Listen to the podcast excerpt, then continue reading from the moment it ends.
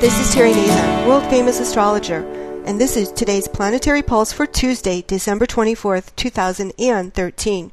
Ho, ho, ho! The planet of action and passion, Mars, is in the sign of Libra, an air sign, ruler of marriage, personal relationships, and wealth.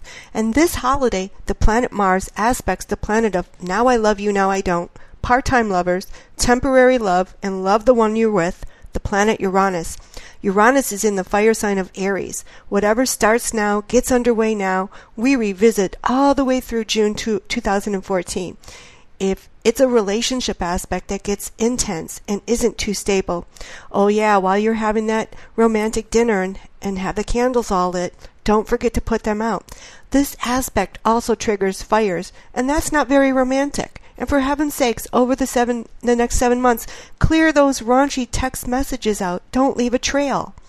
As Christmas gets underway, traditional values are resurrected and passed down to the younger generation, and that's what it's all about traditions and passing them down.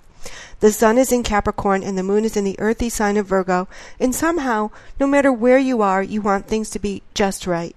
The Sun in Capricorn aligns with the inspirational, compassionate planet Neptune, ruler of the oceans, and you should go with what you're feeling today because Mercury is watching. The planet Mercury, the messenger planet who bridges the gap between us and the divine, has just entered the sign of Capricorn. In ancient times, the sign of Capricorn was a mystical sea goat with the goat's body and a fish's tail. Today can be magical and touching. If you get a choice between being naughty and nice, be nice. Remember, Mercury is watching. This is Terry Nazon wishing you and yours the happiest of holiday seasons.